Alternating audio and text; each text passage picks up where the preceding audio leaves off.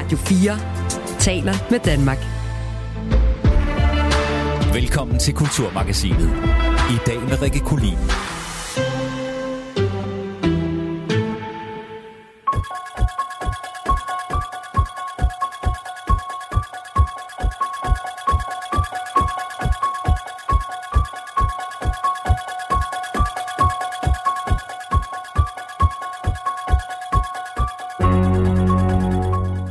25. oktober 1978, der hørte de fleste mennesker lyden af de her ikoniske toner for første gang.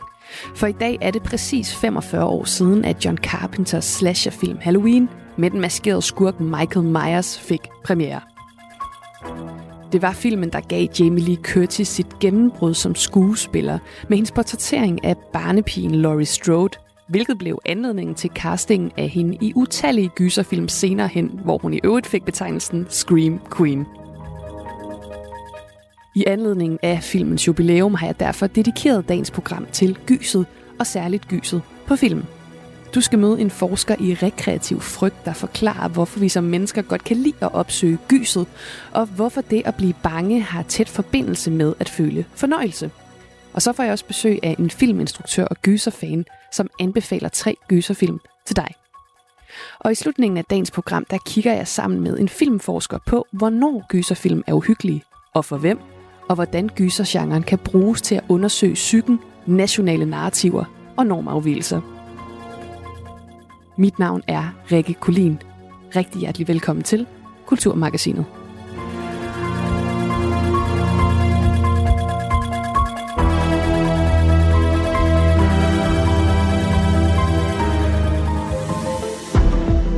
Radio 4 taler med Danmark. Og nu kan jeg byde velkommen i studiet til filminstruktør og gyserfan Ask Hasselbalg. Velkommen til Kulturmagasinet. Mange tak, mange tak. Du er jo inviteret i studiet i dag for at komme med nogle anbefalinger til øh, nogle gyserfilm, som jeg, øh, jeg, har, jeg har givet dig nogle kategorier, ikke? Ja. Som man jo kan dykke ned i i det her kolde efterår. Men nu er det jo John Carpenters øh, Halloween og dens øh, 45 års øh, jubilæum, eller fødselsdag, som jo er øh, anledningen til den her udsendelse. Halloween night. A small American town. 15 years ago.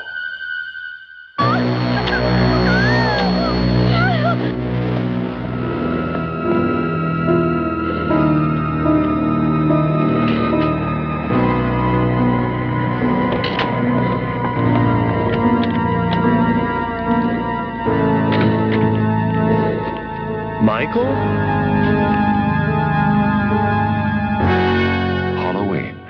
Halloween. Lad os lige starte der, Kasselbalg. Den er jo anledning til det her program. Hvad er dit forhold til Halloween? Altså, det er måske den ultimative øh, Halloween-gyserfilm. Jeg så den i en alt for ung alder, og øh, selvfølgelig kunne jeg ikke skille den ad mellem fredag den 13. og Freddy Krueger og alt det der. For mig, der var det ligesom bare sådan én film, det hele.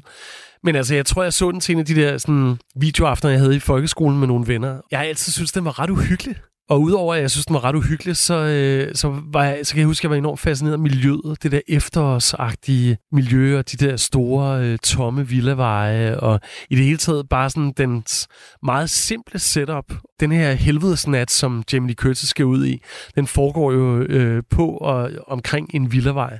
Og det synes jeg bare var super, super fedt og mega originalt. Og så har den jo denne her ansigtsløse eller udtryksløse øh, morder, i, øh, ja, som, som bare er enormt skræmmende i sig selv, fordi du kan ikke afkode ham. Altså, du kan ikke afkode hans sådan, mønstre, øh, og, og ved egentlig ikke, hvad han kan finde på. Du ved bare, at han lige pludselig står i mørket og ånder dig i nakken. Og nu nævner du jo vores øh, skurk og morder her, Michael Myers. Altså, hvor ikonisk en skurk er han? Kæmpe ikonisk. Det kan være, der er mange, som, som måske øh, kigger på ishockeymasker og tænker på Jason fra fredag den 13. Michael Myers er lidt mere udefinerbar, men han er, det er måske også bare hans kvalitet. Han er ligesom bare en, en personisering af ondskab i det hele taget. Og så nævnte du, inden vi øh, gik ind i studiet, at du havde en Halloween-anekdote. Nå ja, nej, det var bare i forhold til øh, Halloween-filmen, så jeg, jeg har jo altid elsket John Carpenters film. Jeg var i Los Angeles for nogle år siden, og der er en af mine øh, amerikanske venner, han bor i L.A., og så kørte vi rundt en aften, og så var han sådan, jeg skal lige vise dig noget. Og jeg var sådan, jeg, jeg anede ikke, hvor han tog mig hen. Og så lige pludselig parkerede han inde til, øh, i en sidegade til øh, Sunset Strip, der er den her store, sådan lidt motorvejsagtige boulevard. Og på den her vej, der parkerede han lige foran Halloween-huset. Ikke der, hvor Michael Myers er vokset op, som man ser i starten af filmen, men der, hvor selve, i hvert fald halvdelen af handlingen udspiller sig. Og så det sjove er, så sagde han, okay, nu har vi set det, jeg kører der lige herover, så to minutter væk, så parkerede han foran huset for Nightmare on Elm Street. Okay. Det ligger på, på vejen lige ved siden af. Så det var meget nørdet. Ja, jeg skulle så sige sådan, nørden inde i dig, hvor meget freakede den eller han ud? Jamen prøv at høre, det er, jo, det er jo også det, der var så fedt. Det var det der med, at lige pludselig så står du midt i den film, som på en eller anden måde også har været med til at definere dig som instruktør, ikke? eller i hvert fald i mit vedkommende, for mit vedkommende. Og, og altså, det var, det var bare et magisk øjeblik. Nu fik jeg jo sådan øh, præsenteret dig som gyser-fan, men som instruktør har du jo ikke arbejdet specielt meget med gyset. Er det, I hvert fald ikke som spillefilmsinstruktør. Er det bevidst? Øh, jeg ved egentlig ikke, om det er bevidst. Altså, jeg prøver altid lidt at få gyset ind i det, jeg laver. Altså, nu har jeg jo instrueret øh, Antboy-filmen, og der er Loppen, øh, spillet af Nicolas Bro, er jo en lidt dæmonisk og lidt uhyggelig monsteragtig karakter. Så der er vi helt klart lige skruet op for gyset, også selvom at det er til et meget yngre publikum. Og Ask Hasselbalg, senere i programmet, der kommer du jo med tre anbefalinger til tre øh, forskellige gys. Men inden da, så skal vi faktisk kigge lidt nærmere på, hvad det er der for os mennesker til at opsøge gyset. For selvom vi som udgangspunkt tænker, at øh, gyserfilm de skræmmer os, så er det faktisk også en aktivitet, som mange forbinder med en vis form for fornøjelse. Og jeg har talt med Mark Malmdorf Andersen, som er lektor ved kognitionsvidenskab på Aarhus Universitet. Han er forsker i leg, læring og frygt, og vi har talt om det fænomen, som hedder rekreativ frygt. Hvad er rekreativ frygt? Jamen, øh, rekreativ frygt er et øh, begreb, som, øh, som vi ved øh, ja, Recreational Fear Lab øh, kom på for nogle år siden, som, som øh, som skal øh, indramme det besynderlige fænomen, at mennesker ofte søger frygt for fornøjelsens skyld. Så, så, så recreational fear, eller recreational frygt, det er et begreb, som dækker over en, en man kan sige, en slags øh, mixed følelsesmæssig tilstand, hvor man både oplever frygt og fornøjelse på samme tid. Hvad er forbindelsen mellem sådan frygt og nydelse, som mange vil sådan også forbinde det at se øh, for eksempel gyserfilm med? Noget af det, som vi, øh, som vores studier indikerer, det er, at, at, at frygt, som i en eller anden udstrækning er selvvalgt og overskueligt, har det her potentiale for at øh, skabe nydelse samtidig. Altså vi kan se, at i nogle af vores studier, at at der ser ud til at være sådan et slags sweet spot. En moderat mængde af frygt ser ud til at være det sted, hvor øh, mennesker ligesom kan maksimere nydelsen af frygtoplevelsen. For eksempel som når man ser en øh, gyserfilm. Så, så, så forholdet mellem frygt og fornøjelse handler dels om øh, styrken, kan man sige, af frygten. Ting, der er meget, meget, meget uhyggelige, er sjældent noget, som mennesker kan finde fornøjelse ved. Men noget, som er i moderat grad uhyggeligt, det tillader øh, hvad kan man sige, mennesker, at øh, vi, vi plejer at kalde det at lege med frygten. At sætte sig selv med vilje i en situation, som, som er ubehagelig, men på en måde, som samtidig er overskuelig og, og noget, som kan, kan, både kan vække ens, ens nysgerrighed og give en en, en følelse af, at man får en, en ny, spændende oplevelse. I forhold til så at skulle se gyserfilm, hvordan kan det så være en ja, rekreativ aktivitet? Jamen, det er jo rekreativ i den udstrækning, at det er noget, som mennesker de øh, gerne vil, og det er noget, som øh, mennesker er villige til at bruge øh, sågar penge på øh, at få lov til at blive gjort forskrækket. Ikke?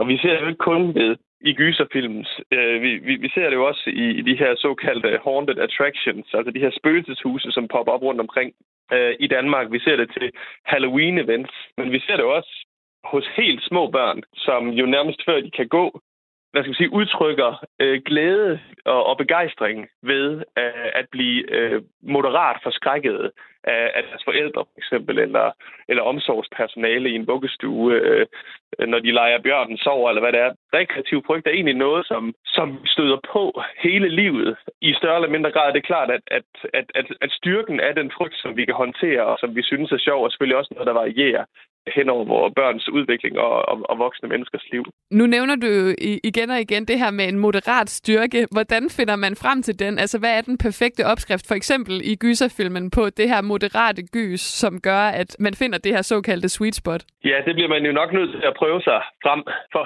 for at finde sit eget uh, sweet spot, kan man sige. Fordi uh, vi, altså, vi har nogle beviser, som indikerer, at at jo flere gyserfilm man har set, og jo, flere, jo mere man har udsat sig selv for i løbet af sit liv af, af forskellige former for rekreativ frygt, jo mere kan man også ligesom klare, hvis man kan sige det på den måde. Det er lidt ligesom med folk, der spiser chili. Jo flere chilier man har spist, jo, jo mindre stærkt bliver det ligesom øh, med tiden.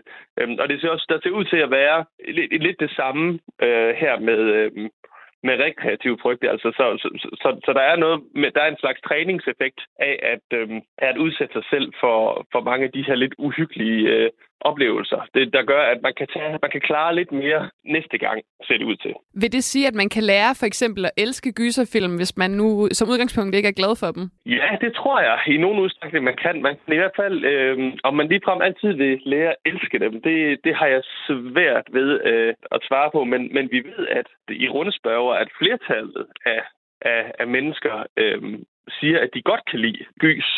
Så det er i forvejen, kan man sige, de fleste af os, som egentlig godt kan lide at udsætte sig selv for de her lidt ubehagelige øh, oplevelser, så længe de, de foregår, når de har kontrolleret omstændigheder. Kan vi også bruge, hvad skal man sige, rekreativ frygt, altså i forskellige udstrækninger, om det nu er i ja, øh, horror houses eller i gyserfilm, eller hvad det nu kan være, kan vi også bruge den her øh, frygt til at bearbejde oplevelser i vores eget liv? Altså kommer der også, kan man også bruge det til noget, ud over at være tiltrukket af gyset som oplevelse? Altså, ja, vi har lavet et studie af, af horror-fans øh, for et par år siden, hvor at vi spurgte folk, hvad de fik ud af at blive forskrækket. Og der var nogen, der som sagde, at jamen, de kunne bare godt lide følelsen af, af det her gys, øh, lidt ligesom når man er i en rutsjebane i Tivoli. Men der var også andre, som, som sagde, at de faktisk ikke rigtig brød sig om gyset, men, men de kunne godt lide den læring, de ligesom fik ud af det. De, altså, de sagde, at, at de lærte noget om sig selv, hver gang, at de udsatte sig selv for de her øh, situationer. Det er sådan set ikke gyset, der er det fede.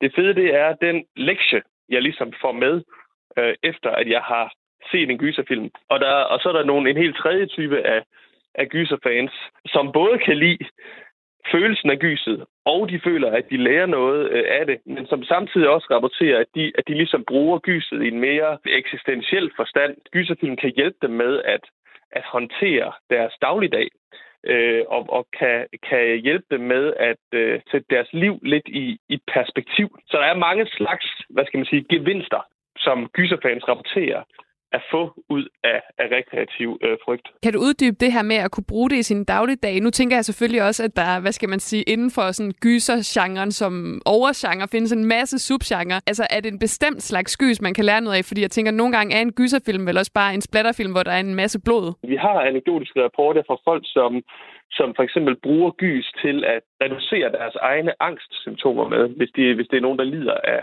af generaliseret angst, så har vi nogle gyserfans, som rapporterer, at gys hjælper dem med at gøre deres angst mindre. Og det lyder sådan lidt underligt, det lyder lidt paradoxalt, ikke? Men, men der er ideen ligesom, at hvis man går og er lidt angst i sin hverdag, så kan det være en hjælp at få det her meget, meget klare signal fra noget gyserstimuli, så man ligesom lægger sin egen angst væk og, og, og finder frygten frem, kan man sige, og retter den imod den her oplevelse, som man nu bliver, øh, bliver udsat for. Så det er sådan et eksempel på, hvordan folk sådan meget konkret bruger gyset som en, et slags hjælpemiddel i deres, i deres hverdag. I forbindelse med det kommer jeg til at tænke på, om det også gør sig gældende, når der sker et eller andet sådan på større samfundsplan. Nu ved jeg, at Steven Soderberghs øh, film Contagion, den jo stormede frem på streamingtjenester under covid, hvor man kan sige, at der var vi jo midt i en øh, global pandemi, og så det her med at sætte sig ned og se en film om en global pandemi. Kunne det også være et eksempel på, at man ligesom bruger noget konkret fra ens eget liv til og så blive bearbejdet gennem en gyserfilm. Ja, altså, altså helt sikkert. Og det er jo øh, det her med, at, vi lige, at, at den mest populære film i en verdensomspændende pandemi netop var en gyserfilm, der handlede om, at hele menneskeheden bliver udryddet af en, en, en dødbringende virus, er jo på en måde ekstremt paradoxalt, at mennesker får lyst til at se sådan en film i den situation. Mange ville måske have troet, at vi at mennesker ville have mere lyst til at se måske en afslappende komedie på det tidspunkt, hvor at, at hele verden nærmest lukkede ned, og hvor folk var ret, ret bange for, hvad det var, der, der ligesom foregik. Ikke? Men det modsatte skete, og det var ikke kun Contagion, som folk begyndte at se. Horror øh, box officen i USA, den, den blev tredoblet i den her periode. Så der kom en kæmpe appetit for gyserfilm lige pludselig. I en periode i verdenshistorien, hvor at folk var, måske kan man sige, mere måske mere angste end, end, end normalt. Og det siger noget om, at tror vi, at at folk har en fornemmelse af, at de kan lære noget af rekreativ frygt. Dets tiltrækningskraft handler enormt meget om, hvad det er, vi kan lære af det som mennesker. Hvorfor er det, at gyserfilm tiltaler nogen, hvor andre altså, er sådan, åh, oh, jeg kan ikke holde ud og se gyserfilm, jeg kan overhovedet ikke lide dem. Altså, har vi sådan et overblik over, hvilket slags menneske man skal være for at kunne øh, bruge, hvad skal man sige, gyserfilmen rekreativt? Der er vist nok lavet, nu kan jeg ikke helt huske, hvad det er, de finder, men der er vist lavet studier af, hvilke personlighedstyper, der har en tendens til at være ekstra tiltrukket af gyserfilm. Og jeg mener, at det ironisk nok er de mennesker, som øh, scorer øh, højt på det, man kalder neuroticisme. Altså folk, der er sådan lidt angste i, i deres grundessens. Det er sådan set dem, der bedst kan lide gys, så vidt jeg husker. Måske fordi de føler, at der er noget at lære der. Men, men, men for alle dem, der siger, at de ikke er vilde med gyserfilm, så tror jeg også, at man kan sige, at fair nok, men det er jo ikke nødvendigvis det samme, som om at man ikke er tiltrukket af rekreative former øh, for frygt. Fordi der er sådan set øh, mange af os, som måske ikke kan lide spatterfilm eller, eller, eller de der helt hardcore gyserfilm, men som alligevel synes, at det er fedt, når der er noget uhyggeligt i en thriller eller en eller anden serie, som vi ser øh, på Netflix, eller hvad det måtte være, som vi ikke vil kategorisere som måske som horror, men som stadigvæk kan være uhyggeligt. Øh, og, og, og det, det vil de, tror jeg, de fleste øh, mennesker vil, vil genkende til at sige, ja, det er ret fedt, når det sker.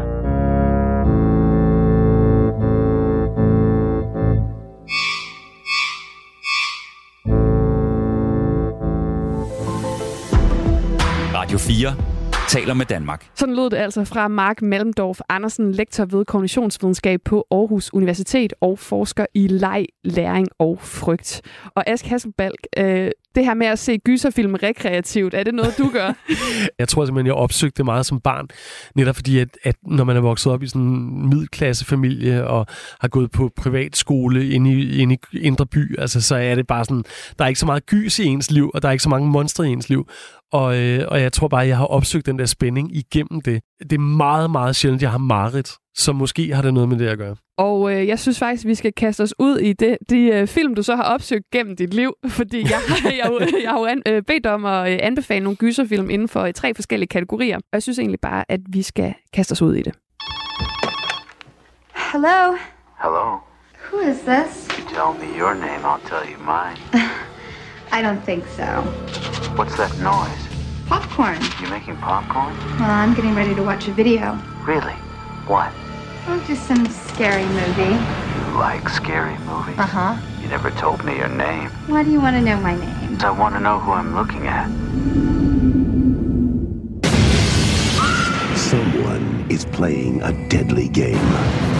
It all began with a scream over 911. Someone who's seen one too many scary movies. Now he's taken his love of fear Hello? Hello, Sydney. one step too far. Do you like scary movies? What's the point? They're all the same. Some stupid killer stalking some big breasted girl who can't act, who's always running up the stairs when she should be going out the front door. It's insulting. There are certain rules that one must abide by in order to successfully survive a scary movie. Number one, you can never have sex. Hey, just me. Never, ever, ever, under any circumstances, say, I'll be right back. Because you won't be back. Get another beer, you want one? Yeah, sure. I'll be right back. ja, det var øh, til øh, den skarpe lytter. Øh, traileren til Wes Cravens Scream fra 1996. Og det er jo en kategori, jeg bad dig at finde en film indenfor, som hed Det Folkelige Gys. Hvor i består Det Folkelige? Jamen, det folkelige består jo i, at det her er en film, som, som de fleste på et eller andet tidspunkt har kontakt med. Det er en teenage-klassiker, vil jeg sige.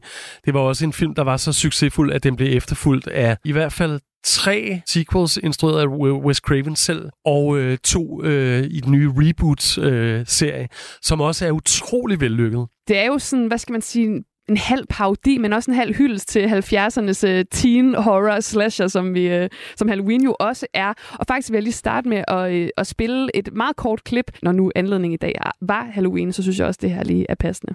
You like scary movies? Uh huh. What's your favorite scary movie? Uh, I don't know. You have to have a favorite. What comes to mind?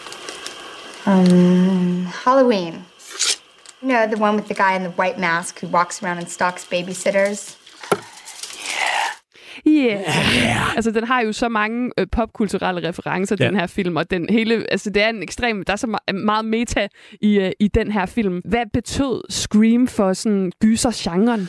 Jamen altså, øh, man kan jo sige, at Scream var jo en øh, saltvandsindsprøjtning i en genre, der nærmest var stendød på det her tidspunkt. I 90'erne, der kommer der en del gyserfilm, hvis du går ind og ligesom kigger på, på de film, der bliver lavet.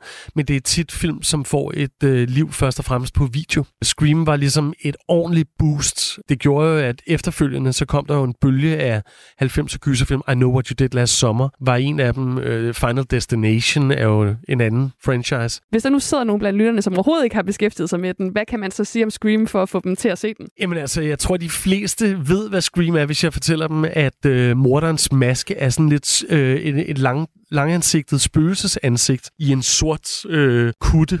Man kan sige, hooken i Scream, det er jo, at den her morder ringer til uskyldige ofre og tester deres viden, deres popkulturelle viden inden for genren. Det sjove ved Scream, det er jo, at man sidder selv og ligesom sådan, okay, hvad vil jeg egentlig gøre i denne situation? Hvis der var en, der ringede mig op og spurgte mig om de her ting, vil jeg kunne svare på de her ting? Og hvis man ikke kender filmen, så bliver man jo også bare inspireret til at gå tilbage i filmhistorien og se nogle af de her film, som de refererer til. Altså nu, nu vil jeg jo ikke afsløre øh, selve slutningen på filmen og sådan noget, men der er nogle, øh, som man også kunne høre i traileren, at den, den formår at øh, referere til alle klichéerne og være bevidst om, at den selv er havnet i en form for kliché.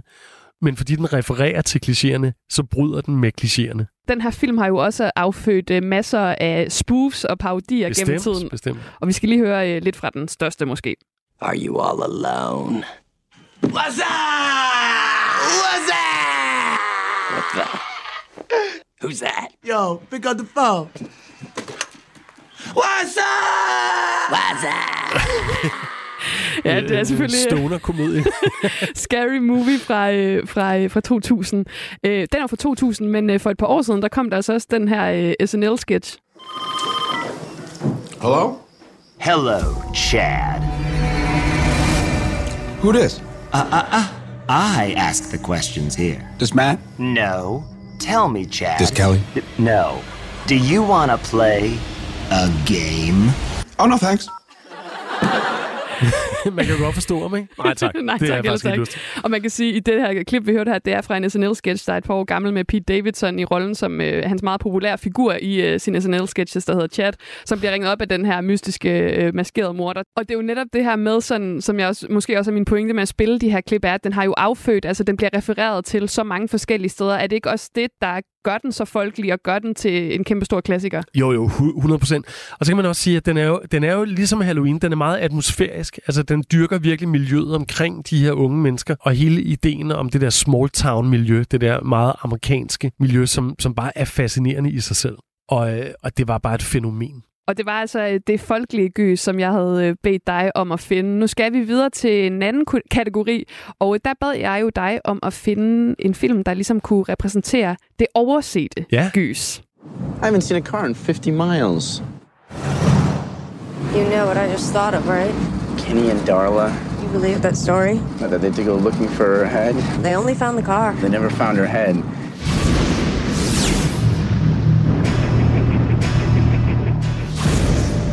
What's he doing? The hell is that? He dumped something down that pipe. Wrapped in a sheet. Is this your idea of a little adventure? I'm just gonna look. Hello? You know the part in scary movies where somebody does something really stupid and everybody hates them for it? This is it. Every 23rd spring, for 23 days, it gets to eat. Eat. What the hell is that thing?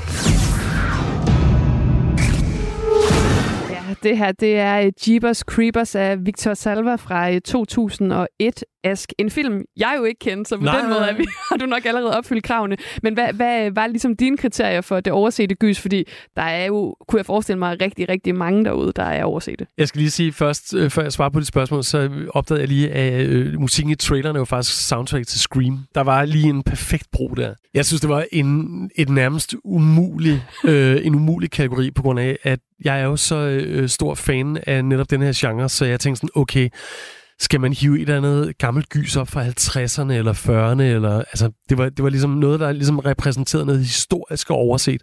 Og så tænkte jeg, okay, men hvad har egentlig givet mig det største kick, da jeg var i starten af 20'erne? Og det var faktisk Jeepers Creepers. Det, det der er det fede ved, ved Jeepers Creepers, er, at det er en film, som på en eller anden måde formår at genopleve en genre, der var stendød på det her tidspunkt, og det er den klassiske monsterfilm hvor at man ligesom har et, øh, et væsen eller en, øh, noget dæmonisk som, øh, som antagonist. Kort fortalt, så er det en film, der handler om en bror og en søster, som er på vej hjem øh, til deres forældre øh, og kører i en bil langs de her store kornmarker in the middle of nowhere. Og på deres vej, der bliver de øh, antastet af en øh, stor truck, der bare larmer og prøver ligesom at køre ind i dem, og de er sådan helt rystet og kører vejen og sådan, puha, hvad var det for en oplevelse? De, de nåede ikke at se, hvem der ligesom kørte den her bil efter at ligesom at have samlet sig selv, så øh, fortsætter deres tur her, og øh, øh, så lige pludselig så, så på afstand, der kan de se den her kirke, hvor at øh, den her bil, der øh, tydeligvis ligesom prøvede at køre med vejen,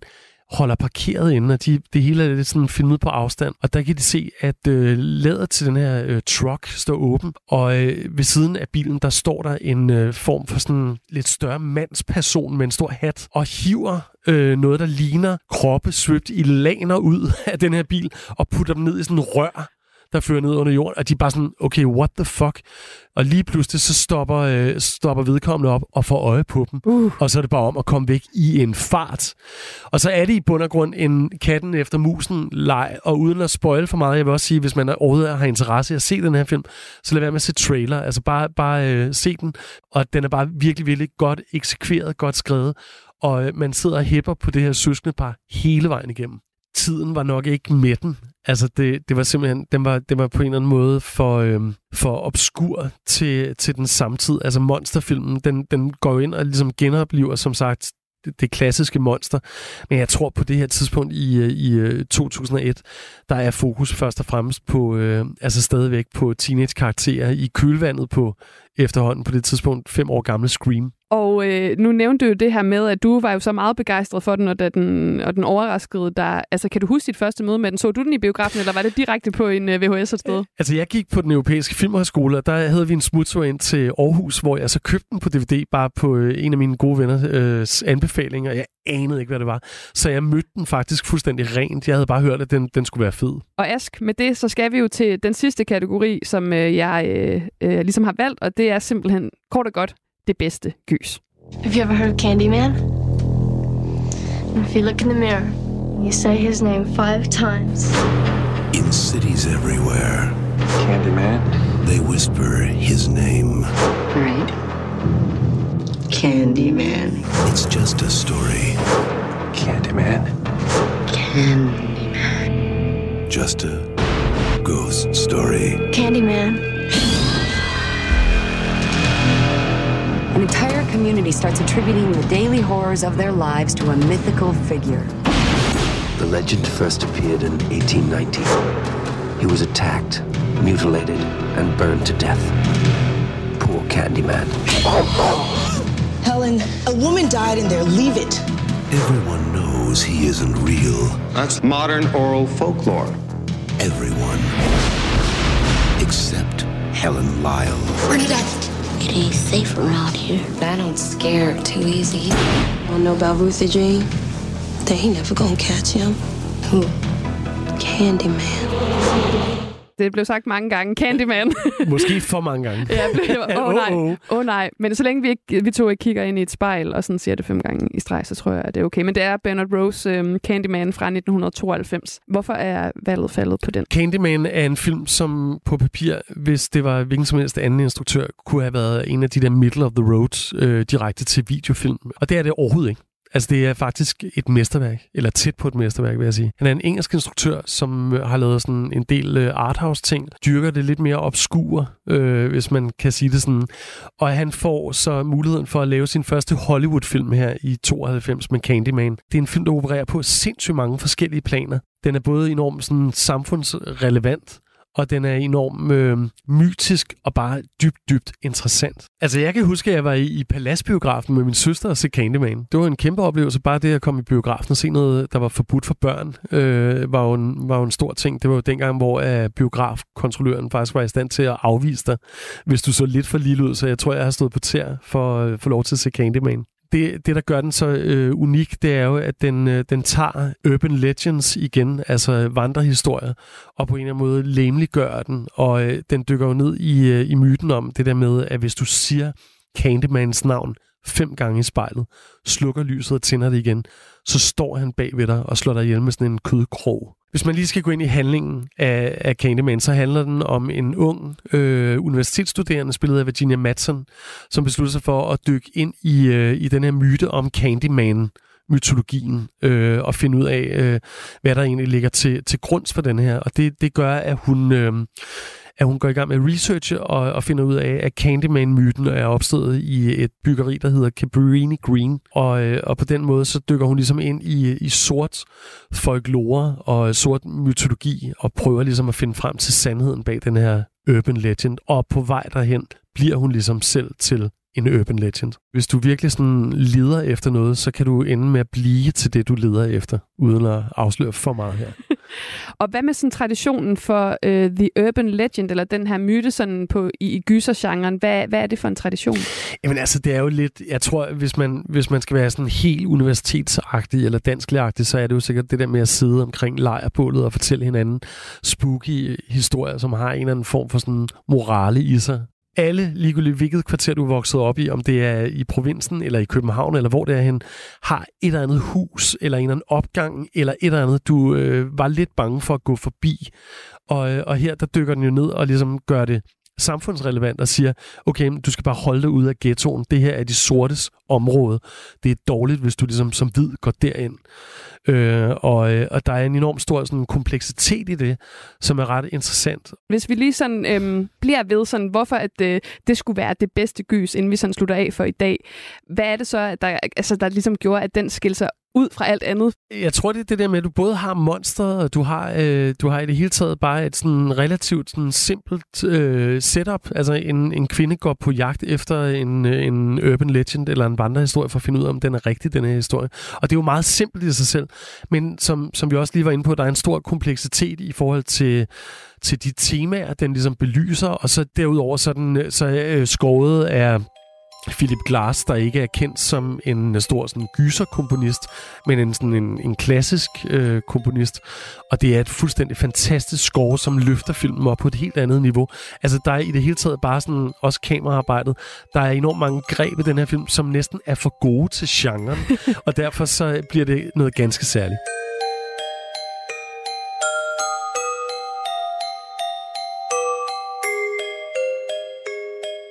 Hvis vi lige kigger tilbage på de film, du har anbefalet, og det kunne jo være, øh, nu kunne vi jo ligesom ikke øh, nå at tale om øh, flere film, også fordi vi blev nødt til at sætte nogle, nogle, nogle grænser her, ikke? men jeg har noteret mig, at de er fra 1992, 96 og 2001, og du nævnte jo selv det her med, at du kunne nok godt have valgt noget, der var ældre, men tror du også, der på en eller anden måde er en sammenhæng med din sådan opdagelse af gysergenren, og det at være ung, og så at, at vælge film, der er inden for et 10-årsspænd? Ja, selvfølgelig er der det. Altså, man er jo mest modtagelig, når man er teenager. Altså, først og fremmest så er gyset jo en teenage-genre. Det tror jeg helt sikkert har noget på sig. Altså, jeg, jeg, jeg kiggede også på listen og var sådan lidt sådan, ah, skulle jeg være gået længere ned?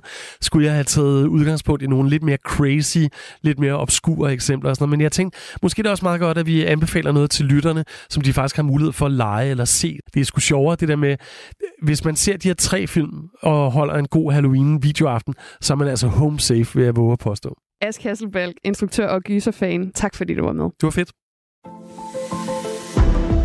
Radio 4 taler med Danmark.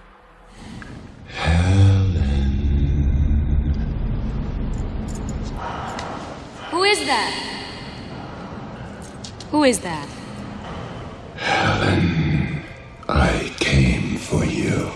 I dagens program, der dykker vi jo ned i gyset i forskellige kontekster, og lige før der anbefalede filminstruktør Ask Hasselbalg Candyman fra 1992. Med afsat i blandt andet den, der skal vi nu dykke endnu mere ned i gyserfilmen som genre, og undersøge, hvornår gyserfilm er uhyggelige, og for hvem, og hvordan historie og nationale narrativer blandt andet kan spille ind på et værk.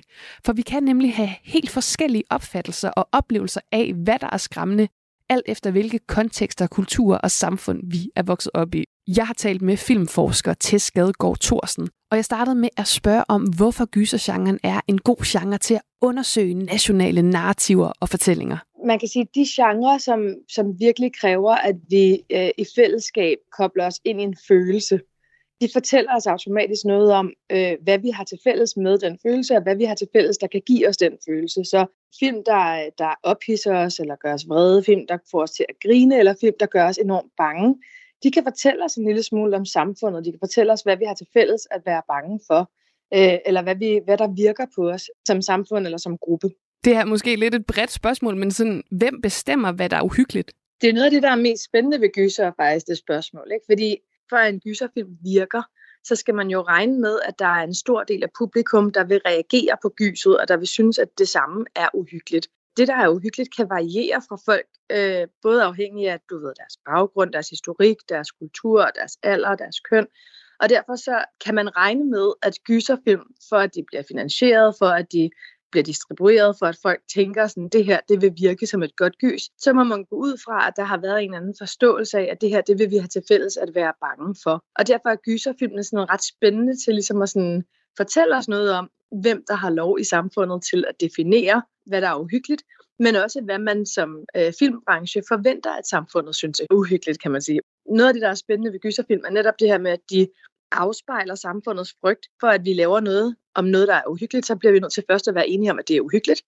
Men de er også med til at skabe samfundets frygt, så de kan også sådan, øh, skubbe en bestemt frygt frem, og derfor så har de både den her spejlende og producerende effekt.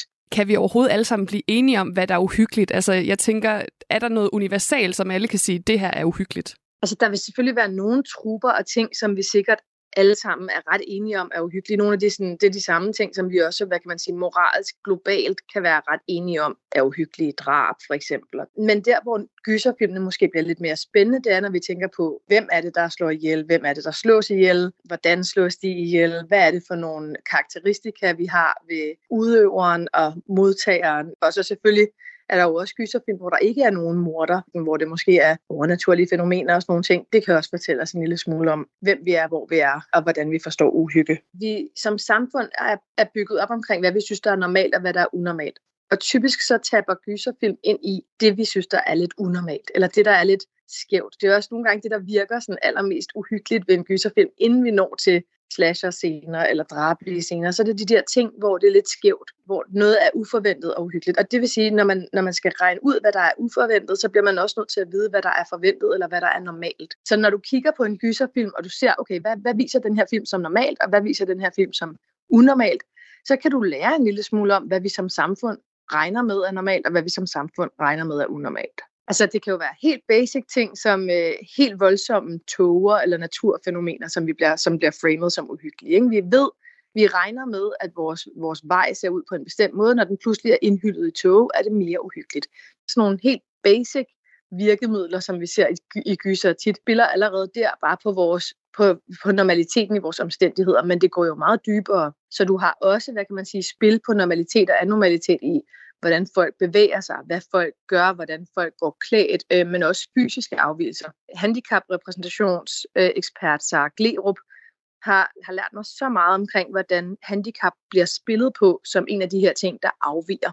Hvis du kigger på, øh, på gyserfilm gennem historien, så har afvielse fra det normale også været sådan en fremdriftsmåde for os at være bange på. Det kan være ting, der ikke er helt i deres normale rutine, men det kan også være mennesker, der ikke er helt, som vi ville forvente, de ville være. Øhm, og det bruges ret tit, altså både øhm, som antagonister, men også bare som bikarakterer i film til at skabe uhygge. Det bliver jo interessant, fordi det fortæller os en lille smule om, hvem vi forventer er normale, og hvem vi forventer er øh, uhyggelige på en eller anden måde.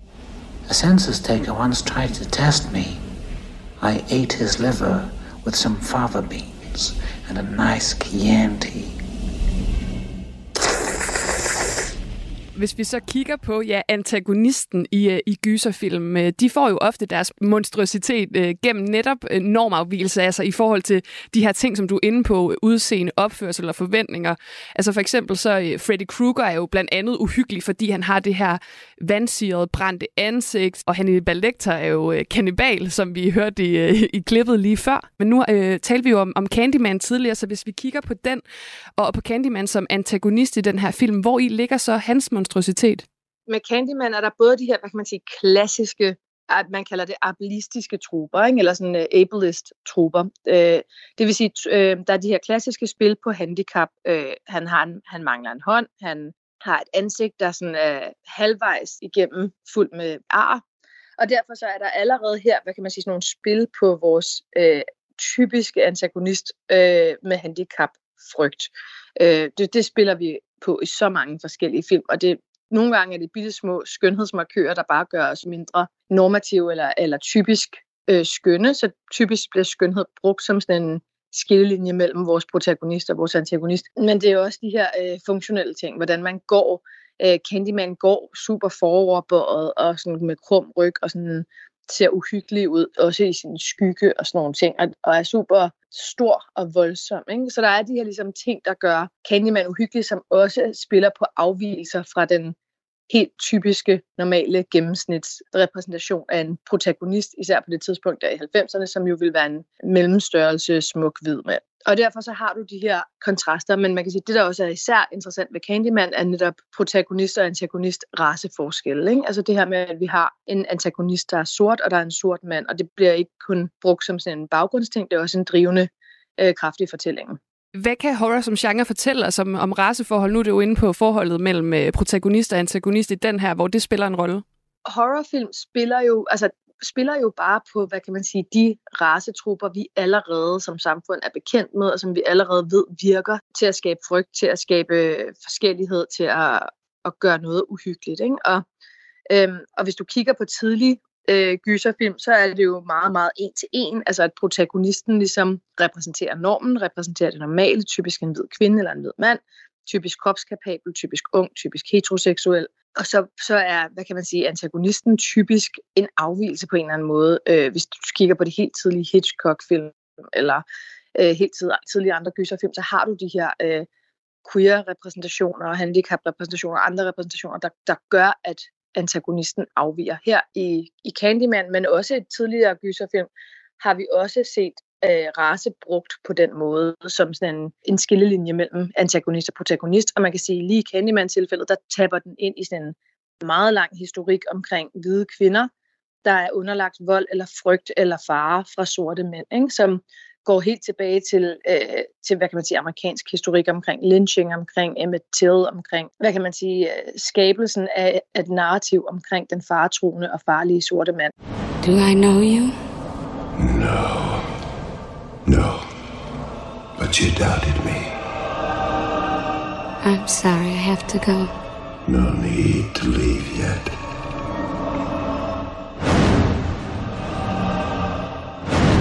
But I'm late. You are not content with the stories, so I was obliged to come.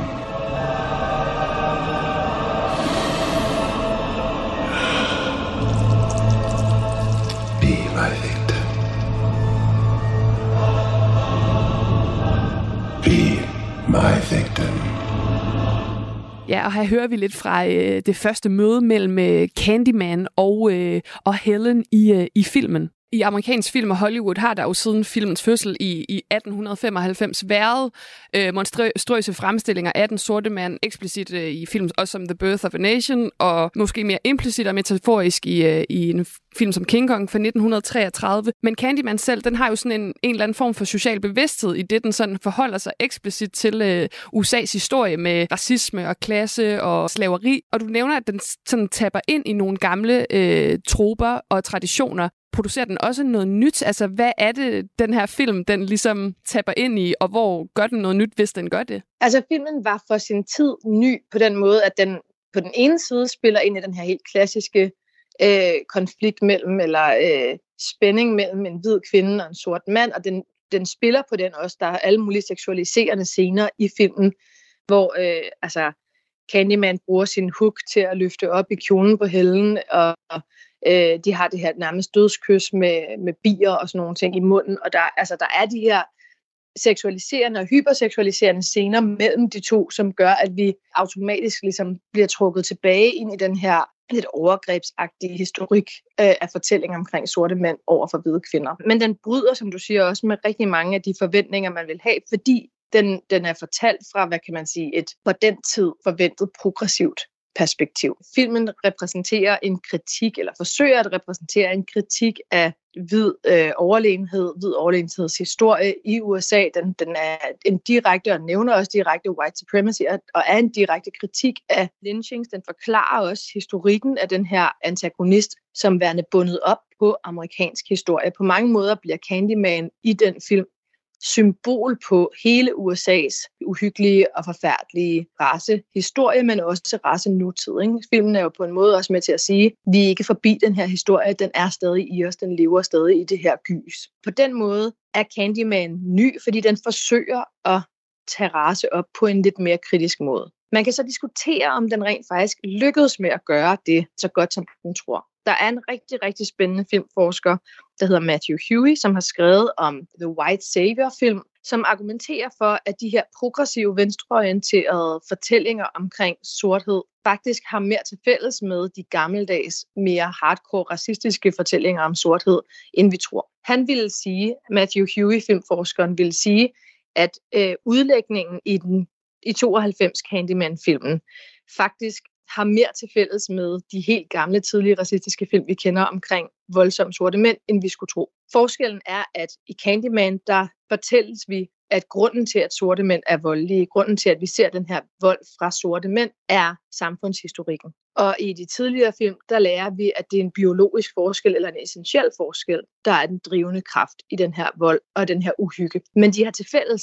begge de her typer film, at de går med på præmissen at vold ligesom udspringer fra, fra den her sorte mandlige position. Så det vil sige, selvom de måske kommer med forskellige forklaringsmodeller, så går de stadig ind i og bekræfter den her grundfortælling om den voldelige og farlige sorte mand. Så det har de ligesom til fælles, og der, der er Candyman trods alt fra 92 lige så traditionelt stereotyp og kedelig i sin repræsentation som de helt tidlige racistiske gyserfilm. Bernard Rose, altså filmens instruktør, han udtalte omkring filmen, at øh, hvorfor skulle en sort øh, skuespiller ikke kunne være et spøgelse? Hvorfor skulle en øh, sort øh, skuespiller ikke kunne spille Freddy Krueger eller Hannibal Lecter? Hvis du siger, at de ikke kan være øh, skurke, synes jeg, det er virkelig pervers, for det er en horrorfilm.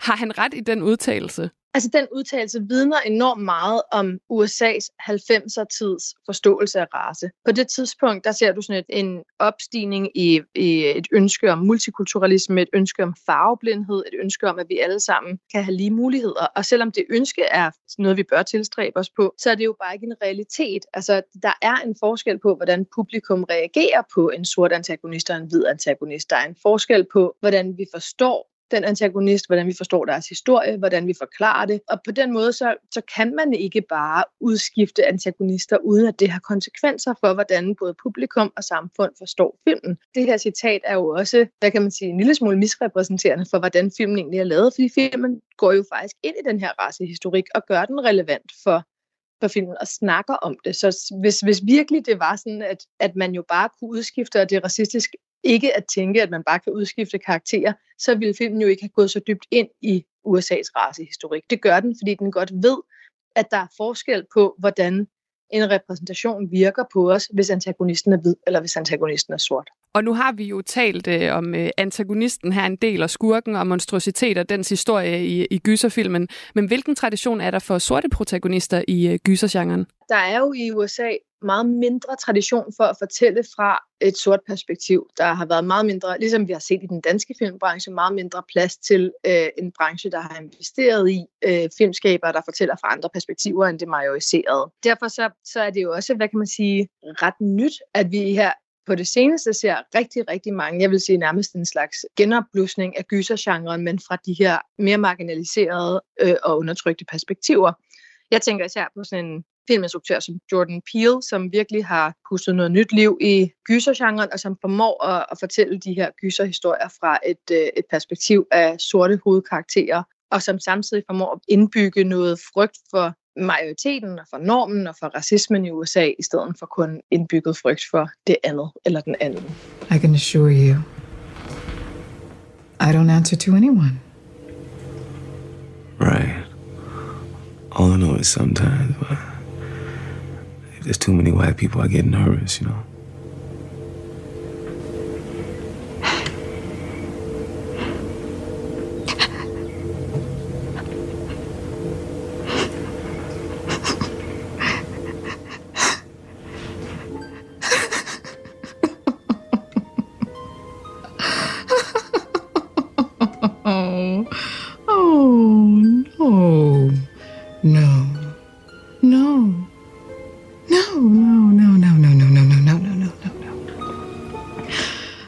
Something.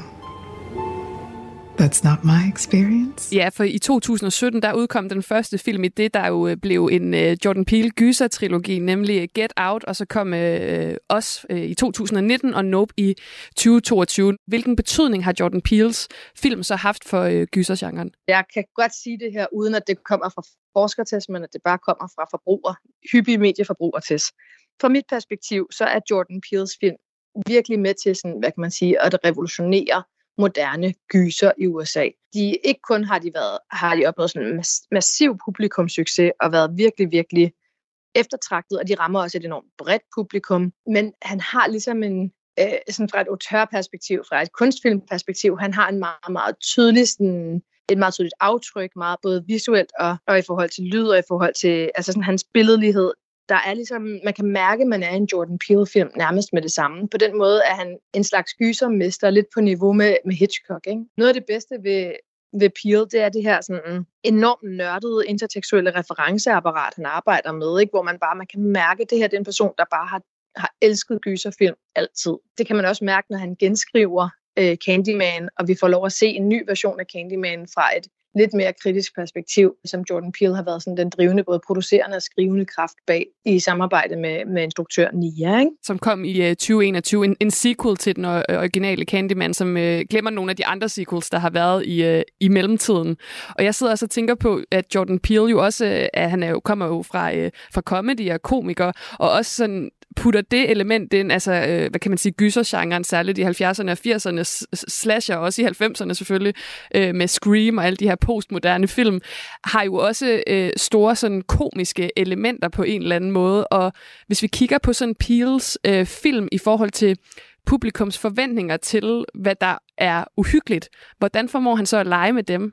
Jamen, som du selv siger, altså han går jo både tilbage til nogle genre-traditioner, som vi faktisk har været væk fra i lang tid. Op igennem slut 90'erne og 0'erne ser vi de her gyserfilm, der bare er uhyggelige fra start til slut. Altså sådan noget The Ring, Saw, sådan nogle ting, hvor der ikke er noget comic relief. Og det gør man igen her i de her øh, Jordan Peele-film, som jo netop har lidt mere masseappel og er lidt mere sådan mesterlige i deres genreforståelse på den måde.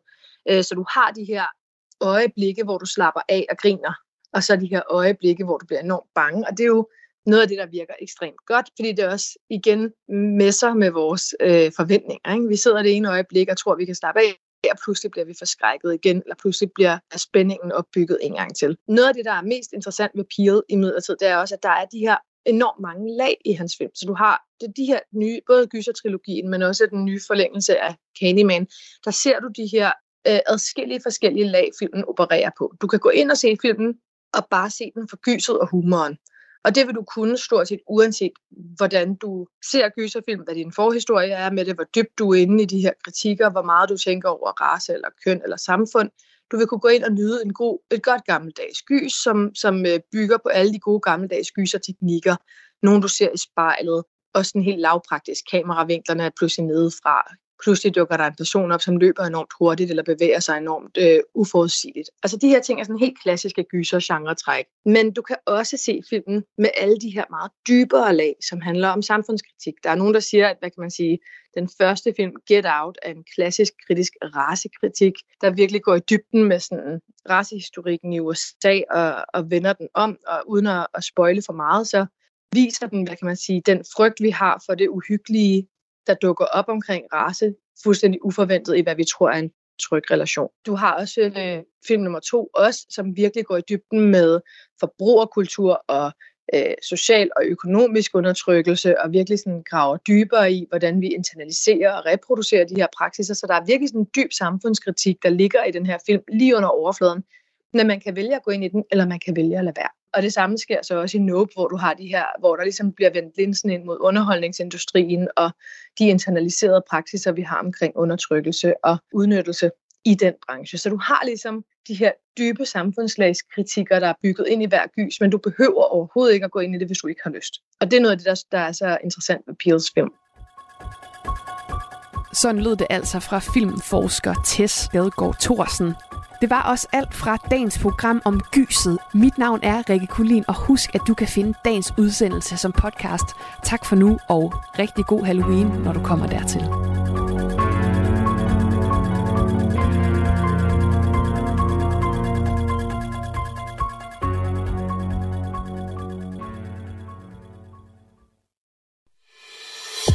Du har lyttet til en podcast fra Radio 4. Find flere episoder i vores app, eller der, hvor du lytter til podcast. Radio 4. Ikke så forudsigeligt.